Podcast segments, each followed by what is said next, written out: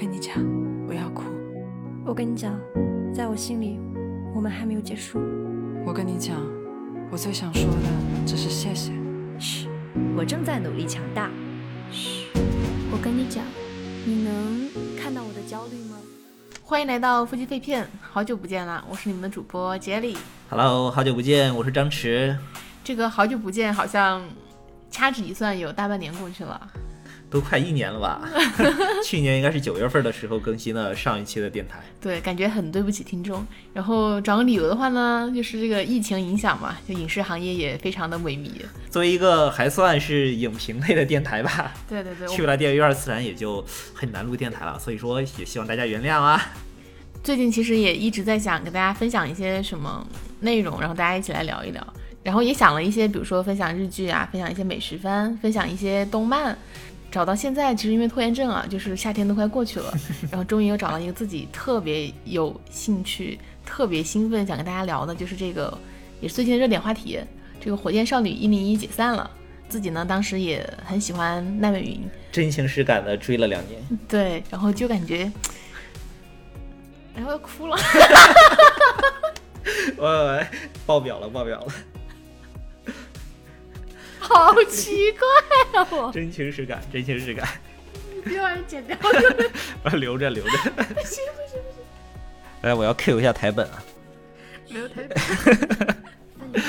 以这个火箭少女一零一解散为契机吧，打算给大家也聊一聊相关的一些话题吧。这个先让接力主播擦一擦眼泪啊。简单为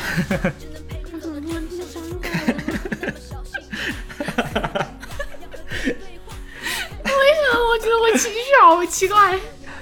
没事儿，这个这这个，我情绪好奇怪。这个其实之前的电台一直在说嘛，我们是一个关注青年流行文化的电台，不只是局限于聊聊电影、聊影视啊，呃，这个综艺节目或者说是这种偶像文化也是。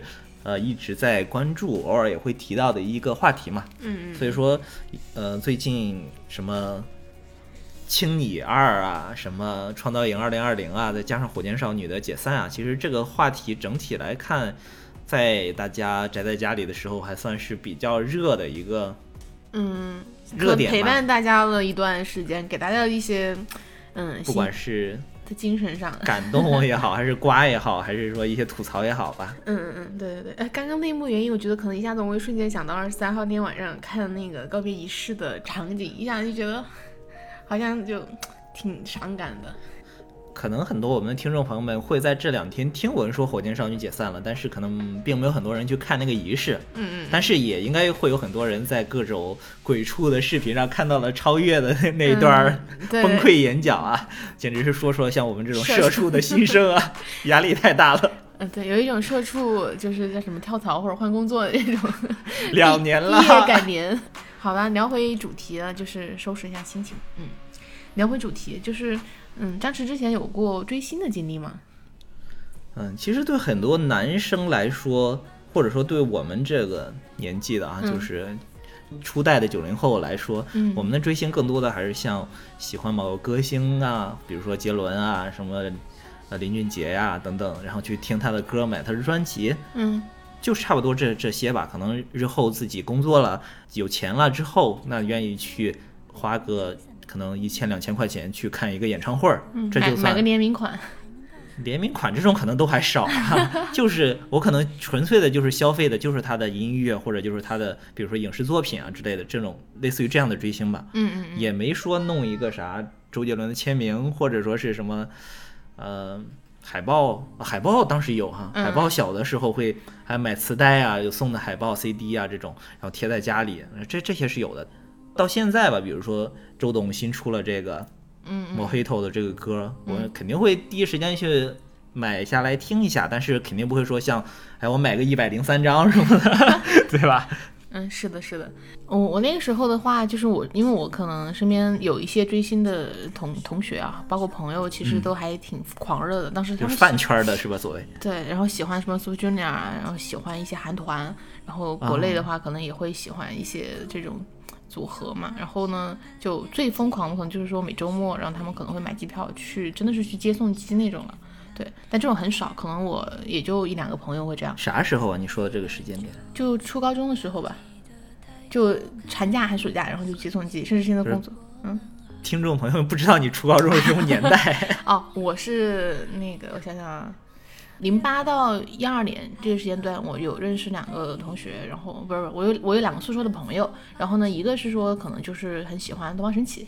然后另外一个呢，很喜欢 Super Junior，然后大家可能就会买各种各样的周边磁带，然后歌都倒背如流，还看他们各种同人文，然后各种同人简介视频。其实那会儿就我的感知就是说，哦，原原来这就是追星，对。所以说对我自己来说，我其实从来没有这种追星的经历的，我可能也就喜欢的话就是听听歌、听听作品这种，对。连海报我可能都嗯很少去买。那以前的话，嗯，对女团的认识。在你的定义中，你觉得女团是一个什么样子的概念？其实最早就是有那什么 Nobody Nobody for You，就那是少女时代。呃，对。啊，对。然后可能，然后另外就是，反正印象中可能韩国有一票那样的女团，但是。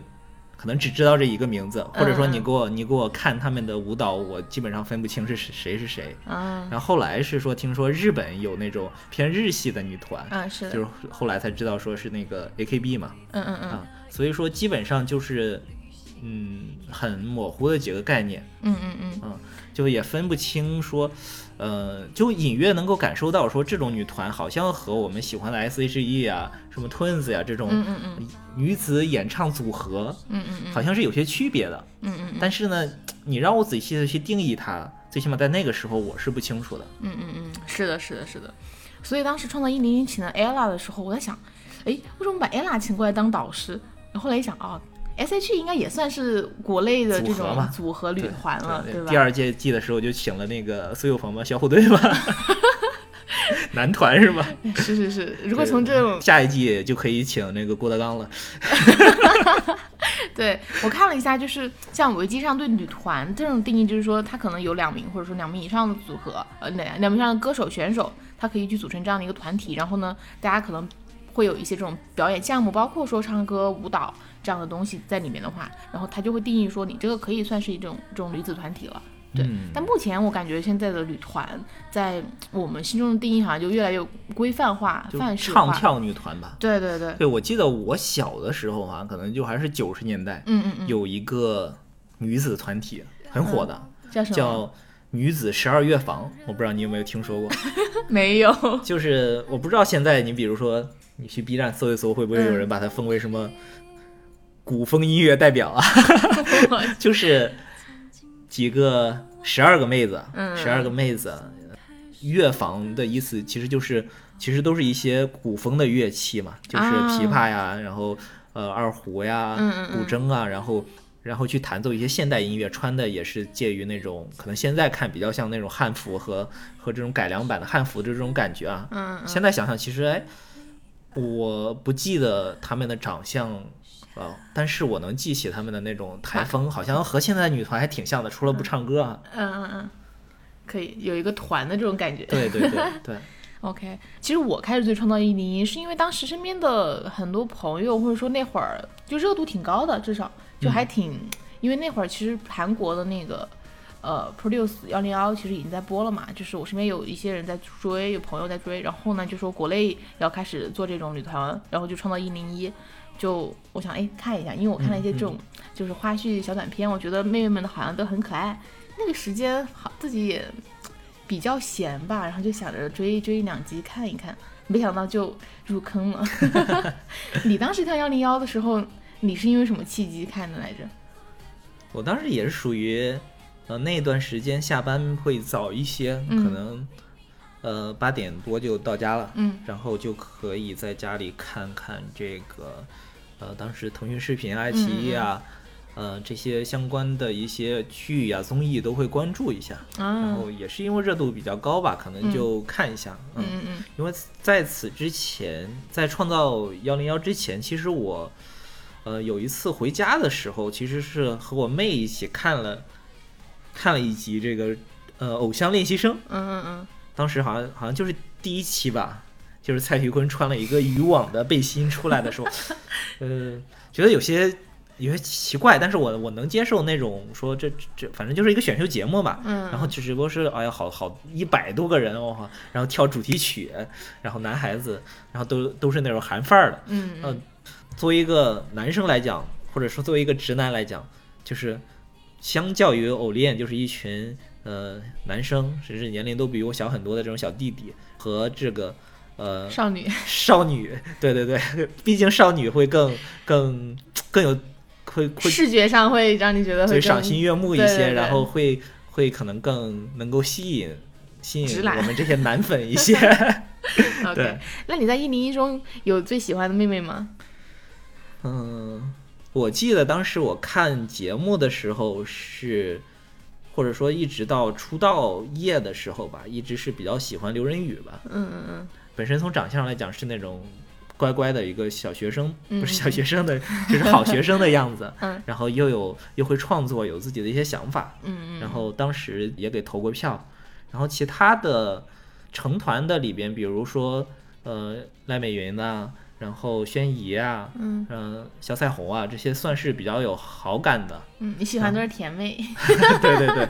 然后当时我记得我是挺不喜欢像呃超越啊，因为超越可能节目当中的那种人设，当时的确是争议挺多的嘛。嗯然后包括呃像王菊呀、我也是不太能够接受。get 到的，对。然后包括包括可能当时孟美岐啊，我还觉得攻击性有些强，嗯但是其实嗯两年下来。就是包括我和积磊一起去看他们的团综啊，看他们的一些演唱会啊，和一些日常的一些呃作品啊，其实嗯。慢慢的会从、呃会变成一个团粉吧，就是就会会觉得这些妹妹其实都挺好的，嗯嗯嗯，我记得我当时看创的时候，第一集很明显，我第一集没有选出来我特别喜欢的一个角色，但我 我第一集没有没有选出来说我特别喜欢的一个人吧。然后呢，但是我很想看第二集的冲动，是因为他当时第一集造了这种 PK 的这种嗯呃冲突，然后他会在第二集去公布这个结果嘛，或者说是公布一些这种排位。当时我是被这个勾着，然后继续往下去看的。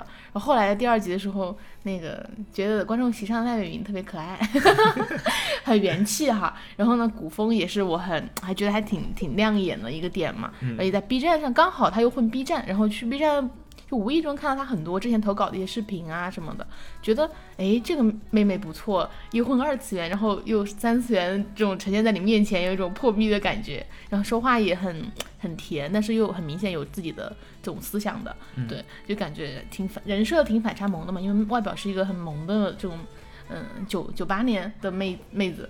对，但是其实自己有很多自己成熟的想法，包括他在 B 站也发过一些这种短视频，去讲自己 vlog 什么的，就觉得还挺不错的。然后呢，在搞创的时候，我当时还特别真情实感的去买了各种腾讯视频的 VIP 卡，然后去给他打头，买了那个 奶，还买奶，对对对，哎，想了想觉得挺羞耻的。就是可能嗯这么说是我们买了，或者说怎么样，但是其实如果说真正和粉丝比起来，是那没那其实对，可能是买差很多了一箱两箱。对对对，对你当时做的最真情实感，你觉得搞创的时候，你觉得你自己做过最真情实感的事情是什么？我觉得也就是投个票，然后转发到朋友圈吧。这太路人粉了。我记得当时有一个，嗯，我发朋友圈吧，安利赖美云嘛，类似于嗯这样子的。然后有一个人还跟我说，跟他说不喜欢赖美云，然后他喜欢谁谁谁，然后就把他拉黑了。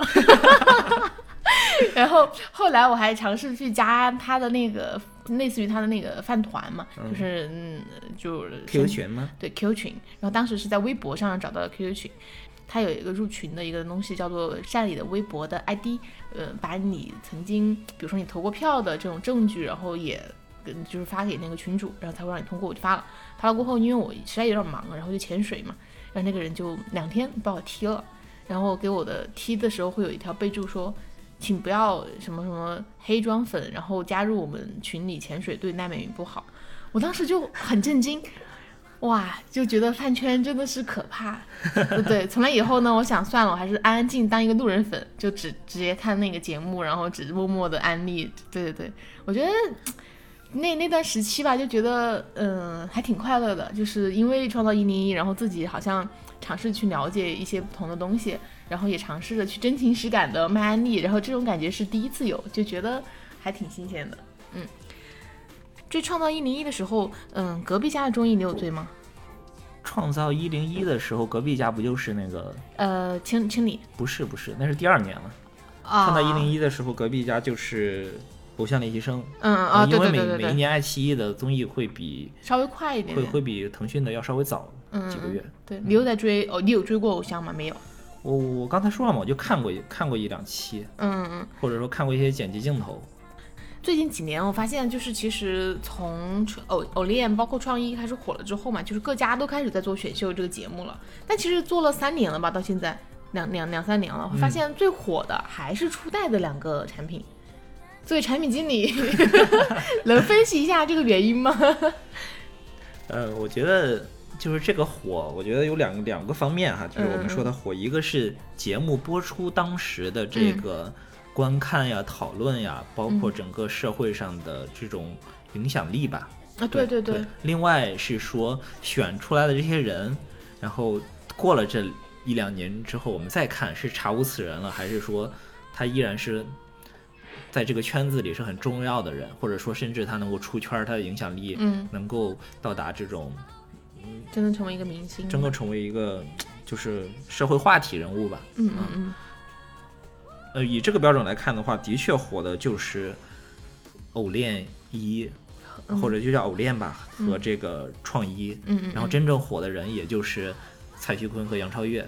是是的，是的。当然，本身选出来这两个团，嗯嗯，真正火的，或者说真正嗯有，就是我看粉丝经常说的话，就是有售后的，就说出道之后有这个继续有作品，然后有专辑、有演唱会、有。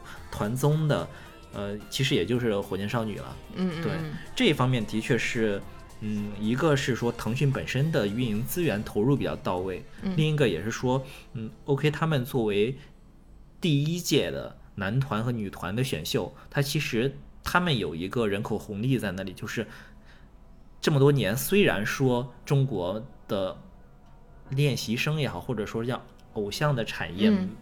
没有一个真正的产业，或者没有那么的没没有这样一个真正的成熟的模式出来，但是也是有一批有这样梦想的年轻人，或者有这样梦想的一些公司在在默默的做这些事情，嗯，然后一个大的积累的池子在那里了，然后他才能说选出那边选出九个人，这边选出的十一个人，甚至说没出道的还有一些人，他们的能力也好，或者说是嗯。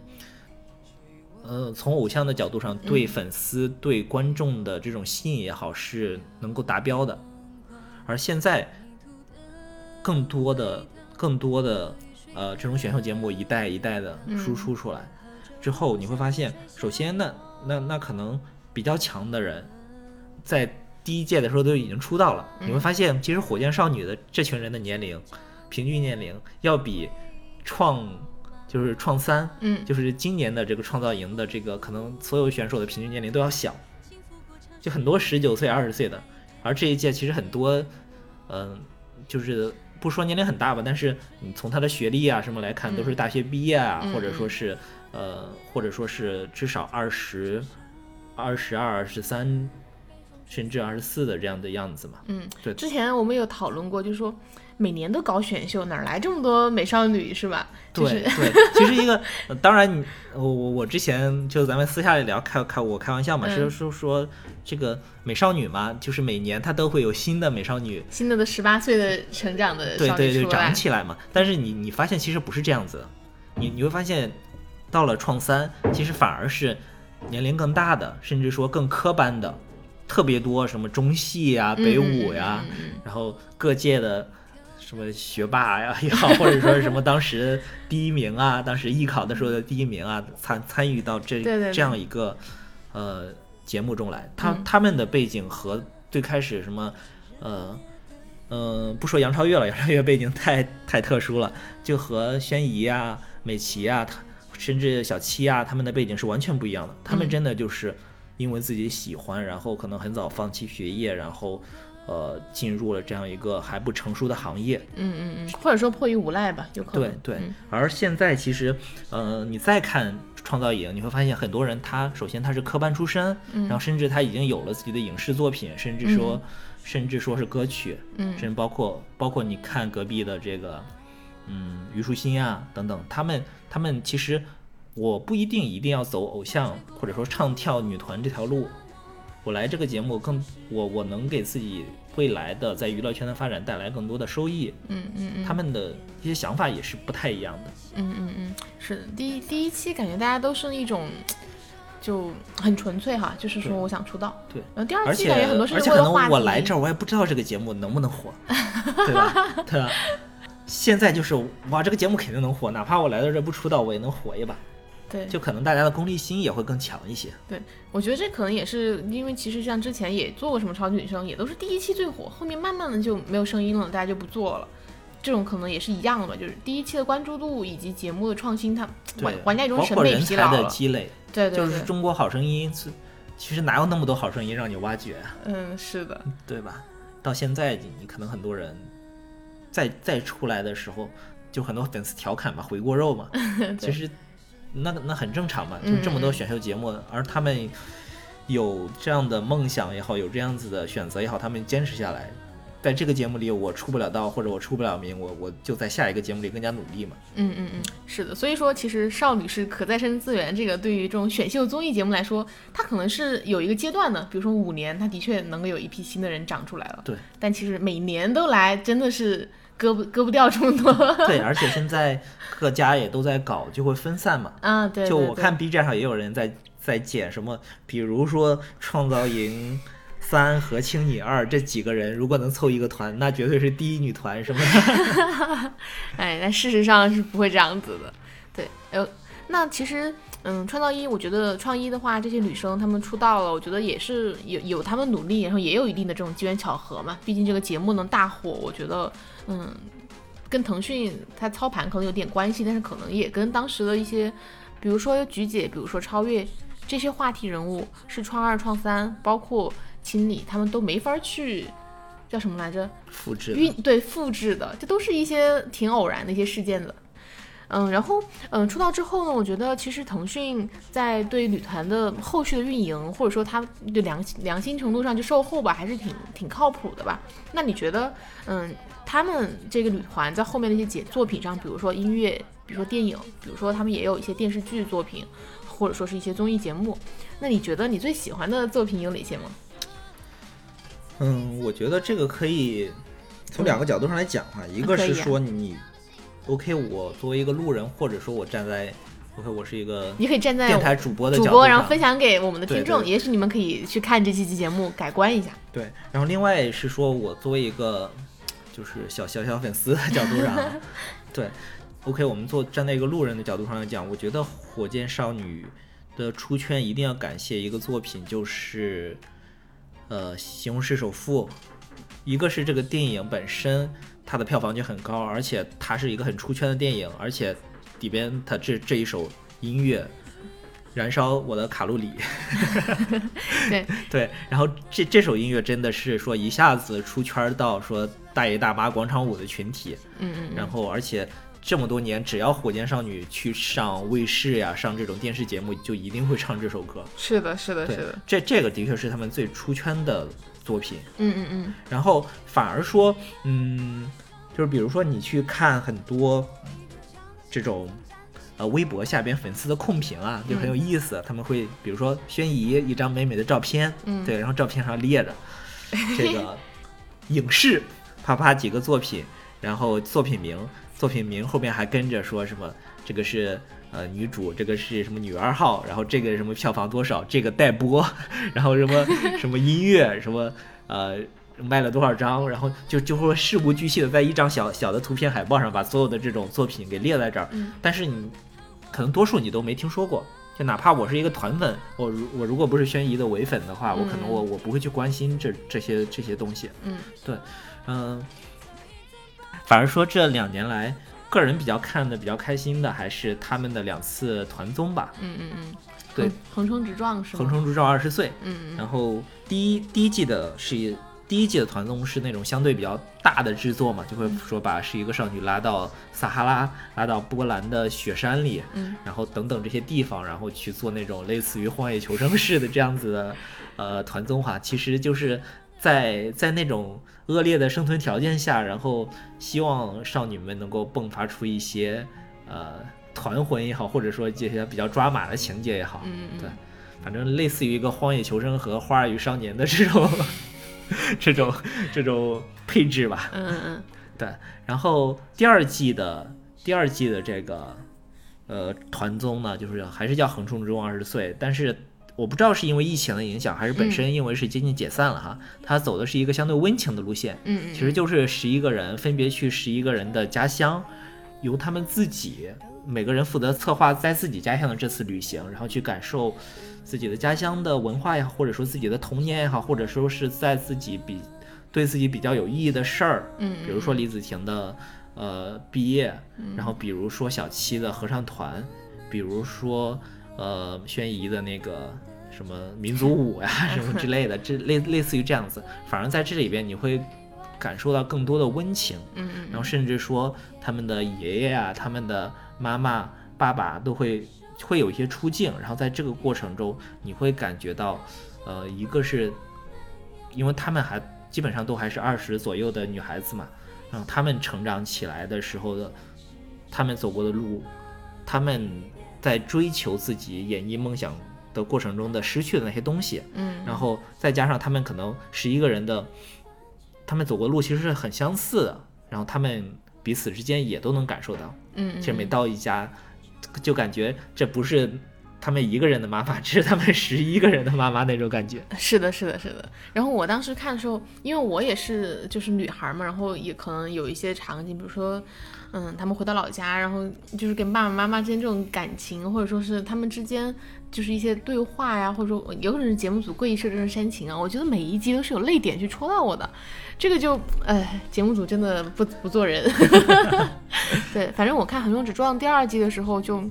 嗯，其实第一季那会儿我更像欣赏风景，然后跟着他们一起去冒险了。然后第二季更像是我走进他们，然后我能够看到他们原生的这种家庭，以及我可以看到很多我我自己或者说我身边的一些朋友，大家在经历的一些故事，其实就挺真实的，你就代入感非常强。对对，其实火箭少女的这十一个小姑娘，她们的家庭都还是挺普通的吧？嗯嗯嗯，就是或者说是从真的是和我们差不多是那种小小村子、小镇子上走出来的。是的，是的，那些经历其实挺打动人的。嗯嗯，就我看网上的评论，就都说可能，嗯，火箭少女刚出道的时候，大家还都是伪粉，嗯然后到了最后两个月，看到这个这样子的呃团综之后，大家慢慢的都会变成团粉，都会有些不舍。是的，是的，我我在看那些团综的时候，他肯定会有就是人和人之间的，就是是呃，比如说孟美岐跟小七之间的一些互动嘛。之前我可能觉得小七好像跟段耀娟的关系是最好的，后来发现在团就是在综艺里边哈，他跟大哥的关系也挺好的，他跟轩怡也会有很多这种开玩笑，我都觉得 如果是我可能会生气，但是大家还笑哈哈的这种场景，就觉得好像他们十一个人之间都挺好的，甚至包括之前有人传言，就有一些黑粉说什么因为超越的。就是能力不行啊，但是又拿他炒热度嘛，就团团里面人都不喜欢他啊什么的。其实我觉得大家还挺喜欢他的，因为超越其实情商很高，然后很会接梗，很会抛梗。就是我觉得这样的一个角色，他在任何一个团体里面去生存，他都是一个非常，至少在，呃，至少在这种人情世故上，大家都会其实挺受欢迎的。呃另外就是之前不是看就是超越他自己参加的那个《心动的信号》嘛，其实那个节目可以让你去感受超越他在嗯、呃跟一些这种比他成熟很多的这种成熟的艺人或者说是明星之间的一些嗯对答呀，或者说是一些小的这种临临机临场反应啊，你会感觉到。嗯，他虽然跳舞不行，但是他真的就是在这种表达上和思考上，其实挺敏捷的。对对对对，你会圈粉的。那个节目我当时对超越就是圈粉了，我觉得这个妹妹子，嗯，至少很多地方值得我去学习的。对那种场景，我觉得不一定是所有人都应付得过来的。另外就是那个姜思达拍的那个《仅三天可见》，也是当时有一期是针对火箭少女去拍的。那个节目的话，也是有一些他们之间团员之间的一些表达的。我觉得这种表达向的节目我都还蛮喜欢的。就你可以从他的这种嗯阐述中去了解他自己和他的一些想法，这就会让你感觉到他跟舞台上的自己是有一些反差的。这种反差你就会觉得很真实。对，我觉得，嗯，特别到了我们这个年纪，我们这个年纪，我们这个年纪再去追星，或者说再去嗯关注一个艺人的时候，嗯，其实很怕的一点是什么？很怕是除了他在舞台上吸引你的那一点，如果你真的去关注他的生活，或者说他的表达、他的思想的时候，你会发现他真的是一个。花瓶，或者说真的是一汪浅浅的水。嗯，我觉得火箭少女的这十一个人，最起码给我的感觉是，他们真的是，当其实很多的关注，很多的呃麦克风递到他们面前的时候，不管说是他们真的是这么多年成长起来，还是说在这两年成长起来的，嗯，他们是有自己的思想的，他们不是一个空洞洞的娃娃。他们是有自己的思想，有自己的成长的，嗯，真的不不是说就是长得好看，对，就不是说跳舞好我就粉你，然后两年后你可能有更好的人跳舞，那我就去粉另外的人了。其实不是的，我觉得这十一个人就叫什么来着？现在入入也不晚了，所以已经解散了，我是不是 养成系是吧？对，现在看当时的节目都会觉得，哎，嗯，挺好的，然后一下子又把你拉到那个夏天。好，OK，说到现在，就是其实他们十一个人参加创造一零一，我觉得。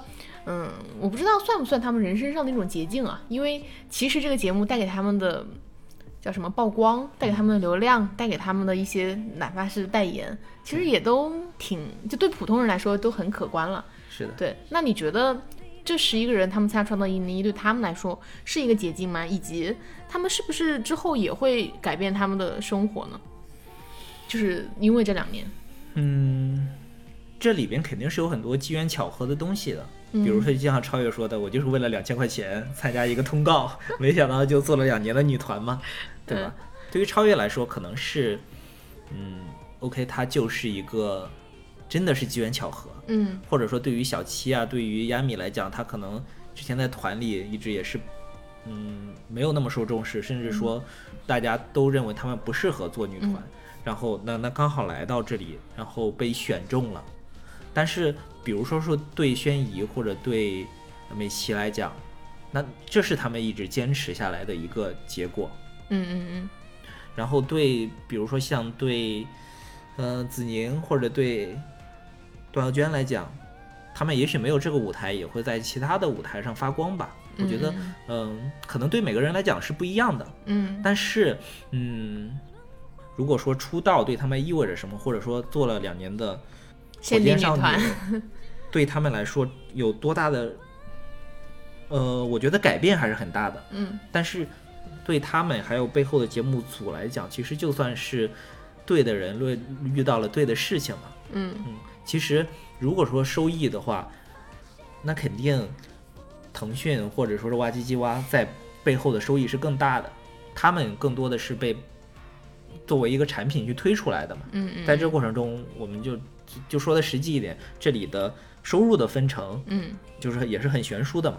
但是对他们自己人生的改变还是很大的，他们得到了肯定，他们认为自己可以继续的在，呃，艺人这条路上走下去。嗯，虽然现在已经解散了，但是他们也每个人有的成立了自己的工作室，有的还有更多的戏呀，更多的，呃，更多的专辑等着他们。嗯嗯嗯，是的。为什么想问这个？就是因为当时在告别仪式上，其实有一个环节是他们。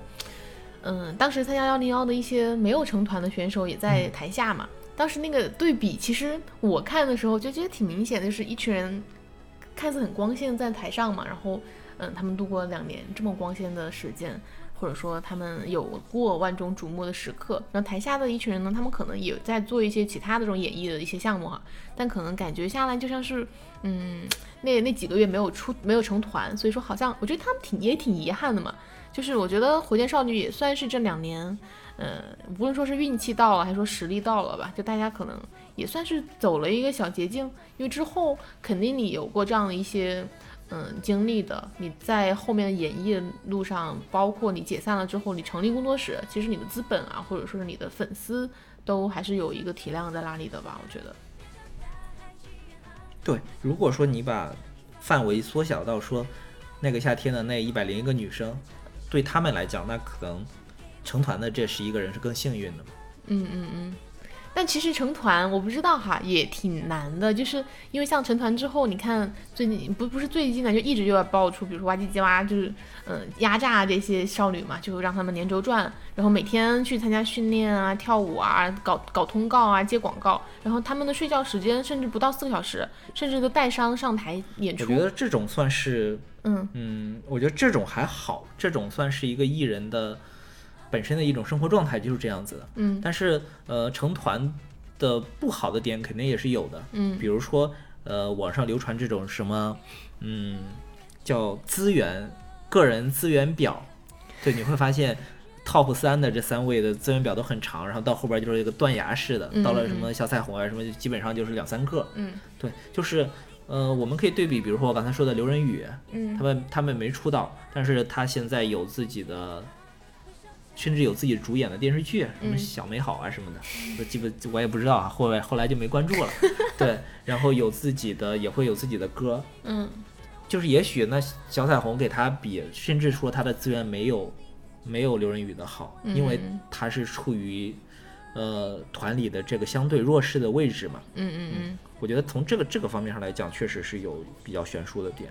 嗯嗯嗯，哎，但怎么怎么的来说呢？你成团了过后，虽然说也很艰难啊，或者但你总是这个组合，叫火箭少女一零一，然后腾讯腾讯是给了很多的资源去打的。对对，我之前看过一个黄子韬的采访，我觉得有句话说的挺在理的。嗯，他说我从来不会嫉妒团里比我火的人。嗯，因为他的火才让我被别人看到。嗯，是的，是的。就可能我以前没有注意过，可能有很多人没有注意过小彩虹，没有注意过赖美云，嗯，但是可能因为是他是超越的粉，或者说是因为他他喜欢美琪、宣仪，嗯，然后慢慢的关注这个团，然后发现哎，其他的妹妹好像也不错 其实是的。哎，我们来预测一下吧，就是我们之前团综的时候有一个栏目，呃，有一个节目是说大家一起来猜测一下。或者是叫做预测一下未来十年的少女们将会是怎样的一个发展？那你觉得未来十年发展的好的，或者说是他们可能会走上另外一条路的，我们可以来大胆的把十一个妹妹都叫什么来着？我们给他们预测一下是吧？我们也来分析分析，从这个跳槽的，对，都是都是互联网人，都是同事，是的。嗯，我觉得这个就是纯粹是个人观点了啊。嗯嗯，纯粹个人观点，纯粹个人观点，粉丝不要在意。对，我们就捋着说嘛。就是美琪，我觉得，嗯，从她可以做明日之女的那个导师上来讲，嗯，我觉得她最起码就是算是中国初代女团选秀的这样一个佼佼者。佼佼者，就和现在很多时候李宇春会出来一样啊，对吧？她是这一代女团选秀的佼佼者，那后面的只要这个模式还在继续走，她就有可能会作为导师、作为嘉宾，然后或者说作为一个大魔王的形象 出现。对，她可能还是会最起码在唱跳这条路线上有自己的作品持续出来嘛。嗯嗯嗯。至于说，呃，粉丝能够达到什么样的量级，能不能真正像？李宇春一样坚持这么多年，那个是靠他自己的实力。嗯，对我还是希望他能够继续坚持在唱跳，然后有自己的音乐作品这条路线上走。其实电影啊，嗯嗯呃，什么影视啊，这些相对来说对他来说没有那么重要。你觉得呢？之前他不是还演了《诛仙》吗？就是美琪。嗯，对他演的几个片子，包括他参加那个演员的综艺，其实路人的反馈没有那么好。嗯嗯嗯。觉得还是唱跳上对，但是唱跳上其实很少有人能挑出他的问题来。嗯嗯嗯，是的，是的。那宣仪呢？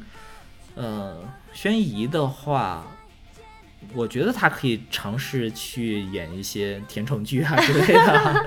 对，然后其实他外表很刚开始我能 get 到的也是说他的这种。在舞台上的甜美嘛，但后来我发现他其实性格中也有很多傻屌的部分啊。对对，我觉得可以去演一些这样的，尝试去走走那样的路线啊。嗯嗯嗯，我觉得杨超越她很适合当老板，不知道为什么，因为我总觉得她很聪明，就是她能够把自己想要的东西以及能盘清楚自己不想要啥。虽然她一直说啊自己压力很大，然后都是被推到最前面来的，但我其实觉得。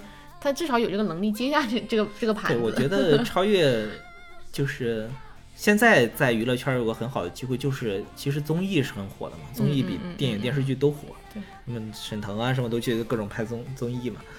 呃，超越是一个可以，就是最起码综艺只要是让他说话，他就能圈粉的。对，综艺感还是很强的。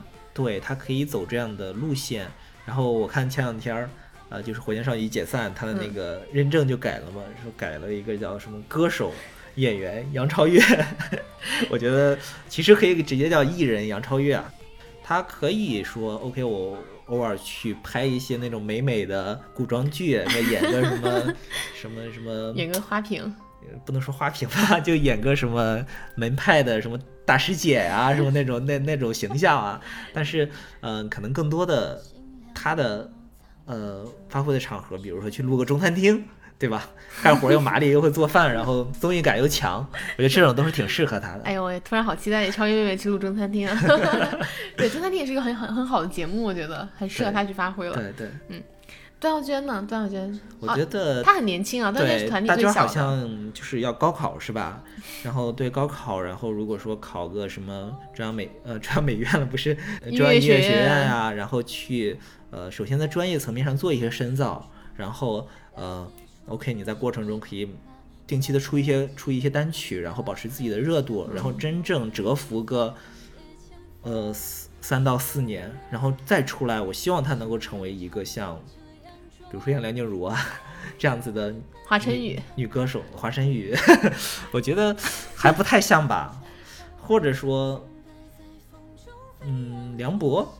但是梁梁博不是一个很很很成功的例子，最起码从粉丝的角度上来讲啊，但是他的确是潜下心来，有一些作品去打磨自己的作品。嗯嗯嗯嗯嗯嗯。亚米呢？但亚米的话，我觉得，因为他年龄有点大了，我其实觉得他的实力，包括 rap 的一些想法，其实都还挺，怎么说，挺遗憾。我总觉得他以后可能不会太在演艺圈有任何的一些作为了。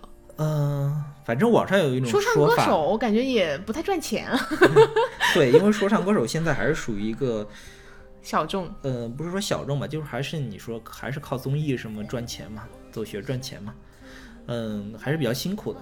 我觉得一个比较好的路线是，他可以因为又做队长啊，又做一些协调工作，可以真的转行做一些。这种艺人的经纪人是吗？呃，他不是说经纪人，艺人管理或者说是节目的这种策划团队的这样的角色。嗯，也是当个小管理、小老板。对对对，或者说是在在 在挖机计划，或者说在在腾讯内部有什么有什么这样子的个角色转变嘛？嗯嗯嗯。小七的话，我觉得就。我觉得他很明，我不知道，我总觉得看他的微博，就他很清晰自己要做什么，就是想要去做一些就是作品出来，包括我感觉他很想去拍综艺啊，不知道为什么。嗯，其实小我对小七一直是有些担心啊，嗯，也是看你之前说的那个仅三天可见上的采访，就有一段对话，对我的感触还挺深的，就是姜思达问他说，嗯，你的梦想是什么？他说。我的梦想就是要做中国最强的女团，但是我现在成功了。嗯，包括后边他们有一些对话就能听出来，其实，在最起码在那个阶段，可能十个月前的那个阶段，小七还是比较迷茫的。嗯，包括那那段时间也会传出一些他的心理上有有些呃有一些抑郁嘛，就会你会感觉他可能。呃，这么多年的坚持，然后成功了之后，他会有一些迷茫，他会不知道自己继续往哪里走。我希望他回到 B 站当个 UP 主。对对，但是呃，我不知道术业有专攻，他会不会会不会成功，还是说真的有可能像，比如说像薇娅一样，然后本来是个歌手，后来转型做做主播，然后变得那么成功啊？我我我不知道啊，因为对小七来讲，我觉得他需要想明白自己想要什么。想要什么？OK，他可以继续做歌手，或者说是做唱跳艺人，但是以他现在的积累，他能够在这条路上火一年、火两年，能不能火更久？然后前天我在忘了在哪了，看了一条评论，我觉得啊，虽然脑洞很清奇啊，但是也也有可能。就是他说，呃，劝小七应该也去读个书，嗯然后就像周深啊那什么一样，真正去把声乐这条路线走下去。过几年再出来，真的是一个很好的歌手。嗯因为小七有这样子的，比如说合唱团啊，甚至说有一些之前的一些美声啊什么的一些经历嘛，到那个时候，他的能力是说是一个真的很好的一个歌手，而不是说在在唱跳女歌手里边是一个比较好的 vocal 的这样的一个定位。嗯嗯嗯。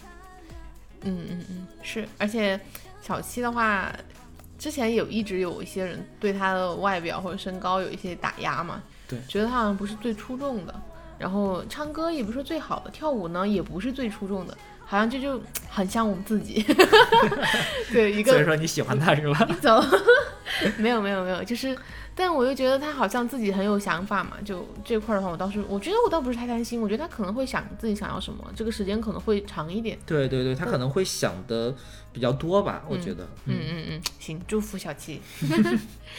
OK，嗯，下一个呢就是子宁啊，子宁的话，我觉得嗯不太担心他，因为我觉得他本来就是中国传媒大学出来的，对他本身的能力啊、形象啊，应该都没什么问题。唯一比较坑的可能就是公司吧，他们公司好像最近发展的不太好。是的，换个公司，然后继续做创作歌手，或者说是走一些这种演绎的路线，我觉得都还可以。因为外表啊，包括他的创作能力，我觉得都是有的。是的，嗯嗯嗯，散丽的话，其实散印的发展从嗯解散后的这两天，最起码看还是不错的嘛。嗯就是他真的是这这几个人当中唯一一个签了一个正经的唱片公司正经，的唱片公司。就是环球音乐嘛。嗯嗯嗯包括我在看那个告别演唱会的时候，嗯呃散印哪怕我没有特别认真的看本来。嗯本来我是没有特别认真的看，因为当时还有一些工作嘛。但是他的他那个现场，我不知道是不是所谓的就大家说什么全开麦，什么半开麦啊。但是那个现场真的是，哎，让我听到了说，当他不唱这种女团歌的时候，他有做这种歌手的潜质。嗯，散丽唱歌一直还还可以的。对对对，因为之前《火箭少女》里你就是排 vocal 的话，我我我可能前三里面都不会有散印，但是那天那首歌真的让我挺，哎，还挺意外的。耳朵一亮。对对对，希望吧，嗯他能够沿着歌手这条路走下去。嗯，法力的话，我觉得他有很好的是他的他的粉丝其实都很支持他，包括他自己也也有说嘛，他跟粉丝之间的羁绊，包括他在泰国其实也有养也有一些粉丝了嘛，就他的基础我觉得是很好的，所以这块又签了公司，然后我觉得后续应该还是会朝着歌手这个角度去发展。对，嗯嗯嗯嗯。子婷呢？子婷的话，上次告别仪式因为身体状况也没有也没有参加，就是挺可惜的。我觉得她可能走歌手的路线会可能性更大。对她肯定还会走歌手的路线，但是我觉得她的问题和散宁比，就是他的这一个类型不像散宁那么独特哈，那么独特，对，对，他的唱功啊等等都没有问题，就是看看有没有更合适自己的作品了。嗯嗯嗯。OK，还有两个成员就是付金跟徐梦洁。付金的话，我其实不太担心他，我总觉得他公司好像很强。香蕉娱乐嘛，对啊？有有爸爸罩着，感觉。对，嗯、我觉得对付金来说，可能走呃演员的路线会比较好吧，因为嗯、呃本身纯这种唱跳的话，前面有孟美岐，然后本身这一条赛道，对互联网词汇了，就是这条赛道上来讲，没有，其实并不是很宽，容纳不了太多的人。嗯嗯嗯。如果更简单的一条路，就是真的是去去演戏，演这种相对比较都市，毒舌都市。啊，对，演都市或者说相对呃比较嗯有攻击性一点的女二号啊之类的，其实现 现阶段是比较适合她的。是的，是的。嗯嗯，彩虹的话，我觉得彩虹其实挺难的。是的，是的，因为一个是她本身的粉丝会比较少嘛，然后她本身比较强的是舞蹈。就是对对，唱歌真的是比较拉垮，对。然后本身舞舞蹈的话会会会会比较比较难，纯舞蹈的话真的是很难作为一个主业来支撑它。嗯嗯，就是嗯，可以尝试去演一些，呃，小甜剧，嗯，我觉得她本身是那种很少有的这种 运动感的女孩子，嗯，就是包括她之前好像演过什么，就是什么羽毛球的一个什么什么剧吧，反正当然当然没怎么出圈吧，嗯但是我觉得她去演一些这种校园剧啊什么的，应该还是挺合适的，因为本身是那种很甜美，但是又很有运动感的女孩子嘛。是的，是的。哎，希望这十一个少女能够越来越好吧。对，而且他们每一个人我都还是很喜欢的。就之后可能也会关注关注大家的动向。我觉得未来一两年，至少这些人他们的通告或者他们的一些日程都还是会有。那可能再过五年、十年，可能真的就不一定这十一个人都在娱乐圈这个行业查有此人了。是的，就像我刚才说的嘛，真的有谁能像李宇春一样坚持到现在吗？嗯，上个月听你总决赛把李宇春请过去了嘛，就大家说这是什么初代的选秀女王嘛。嗯，是。然后刚才在准备这个节目的时候，突然刷到好像《创造幺零幺》总决赛的时候也把李宇春请过去了。我现在没有印象了，但是这么一说，啊、好像真的真的是对对对对。为什么会请她？其实最起码在选秀选秀歌手嗯的这条路上是走得很成功，而且是第一，就这么说，就简单，嗯就是当时的第一呀、靠自己的坚持一步一步走上来的。对啊，他可能后面还没有，而且真的就是靠音乐，他没有去参加很多综艺啊，靠参加这个、嗯呃很多的影视剧啊，他就是靠音乐，靠自己的不断的作品去坚持下来。嗯嗯嗯，所以我觉得孟美岐以后可能，我觉得前途发展会更好，因为毕竟是。所以说我希望他走这样的路线吧，就是其实现在来讲，对这些女团来讲，去演戏、去走综艺肯定是更 easy 的一个路线，嗯，但是总有人要坚持难一点的。走难一点的这条路，不或者说他们专业的这条路。嗯嗯嗯，其实就很像，因为现在刚好是毕业季嘛，就很像这个一个班儿，特别像我们这种专业就小班儿嘛，十几个人毕业的时候嗯啊，有的人像我什么进了互联网公司，嗯然后有的人去做游戏策划，有的人去呃老家当公务员儿。呃对去做公务员儿，其实都不是本专业的，嗯但总有人会留下来，然后坚持自己的专业，不管是继续去呃深造也好，嗯或者说是去从事相关工作也好。嗯嗯嗯，就我们是希望看到这样的人的，野路子。对我们都是野路子，或者说都是走了更简单的那条路，没有坚持下来。简单吗？也还行。就相对来说吧，嗯，对就是在你做选择的时候，你可能觉得是简单的，但后来你发现可能，如果你当时坚守了自己的本专业啊，继续深造学习，其实也未必不会更好。嗯，是的，是的，这都是自己的选择嘛。嗯所以说，嗯，也希望这十一个少女都嗯能，最起码今后走的路都是自己选择的路，而不是说继续被资本嗯，控制着。推动的。对对对，你说的可能更加合理一些，就是肯定是有资本推动的，但是不要被他们完全控制。嗯嗯嗯，是的。我们想看到的还是说有自己的思考、有自己的想法的一个个的独立艺人。独立的人，而不是说真的是被包装出来的一个空壳。嗯嗯嗯，是的。每次一聊火箭少女，我就会感觉到特别的青春，然后怎么说呢？而且一八年当时我发朋友圈啊，就是想了想，因为为什么这两年会感觉到他们给我带来的鼓励或者带来的一些快乐这么不灵不灵的？对，然后又去看一下一八年自己就是那些片段啊，因为二零年实在太丧了，发现一八年是我们拍结婚。呃，我们是我们拍结婚纪念照，包括是我们结婚纪念照，感觉我们结婚二十年了。是我们拍结婚照和结婚和那个在法律意义上拿到结婚证的那一年，感觉那一年发生了很多事情都很快乐。你对二零一八年还有什么印象吗？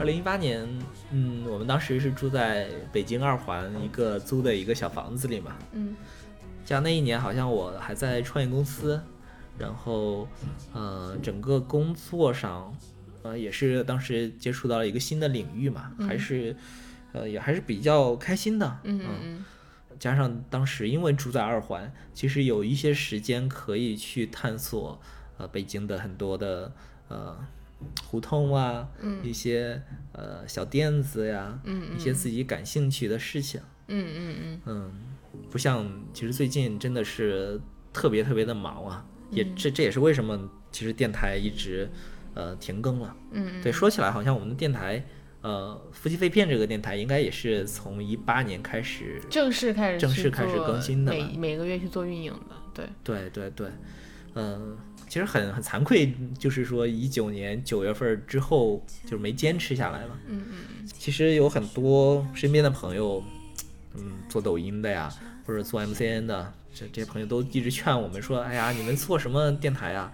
也不赚钱，做视频，对，做 视频啊，做视频赚钱特别快。其实仔细想想，真的不赚钱。”然后整个在喜马拉雅，好像哎呀，我们收到过一次打赏，收到过一次打赏，还是哎，好像还是之前聊超越妹妹的一期节目啊。然后有个超越妹妹的粉丝给我们打赏了十八块钱，然后我们收到好像也没多少钱，几块钱，几块钱。对，嗯，但是就是还是挺喜欢电台这种表达方式的吧。今天聊聊完过后，发现嗯很快乐。好久不聊电台了，有一点生疏，但是呢，聊完了之后觉得，嗯，这种定期的表达还是挺舒服的一件事情。然后之后呢，虽然火箭少女解散以以解散为一个开头，那我们二零二零年可能也会选一些更多的这种，它可能跟电影无关，它可能就是一些呃文化相关的或者影视，就是其他的相关的一些这种文化主题，跟大家去交流交流吧。当然，电影本身肯定也会聊了。嗯，我们有很多很期待的电影。应该下半年疫情能够控制的话，七八月份按理说应该开始有新片子开始上映了，包括神奇女侠，包括花木兰这些我们很期待的一些对片子。对对，希望吧，希望这个疫情早点过去。嗯嗯，好。大家就可以真的啊，每天在比如说通勤的路上呀。然后在外出的时候去在车上呀去听我们的播客，而不是宅在家里了。嗯，是的，是的。行，那也立一个 flag，我希望二零二零年接下来几个月呢，至少每个月至少一期到两期的节目，给大家一起分享一下我们的一些，嗯，我们的一些观点，或者说我们的一些好玩的东西。好的。嗯嗯嗯，行，那这期节目呢就录到这里，大家下期再见，拜拜。拜拜，下期再见，拜拜。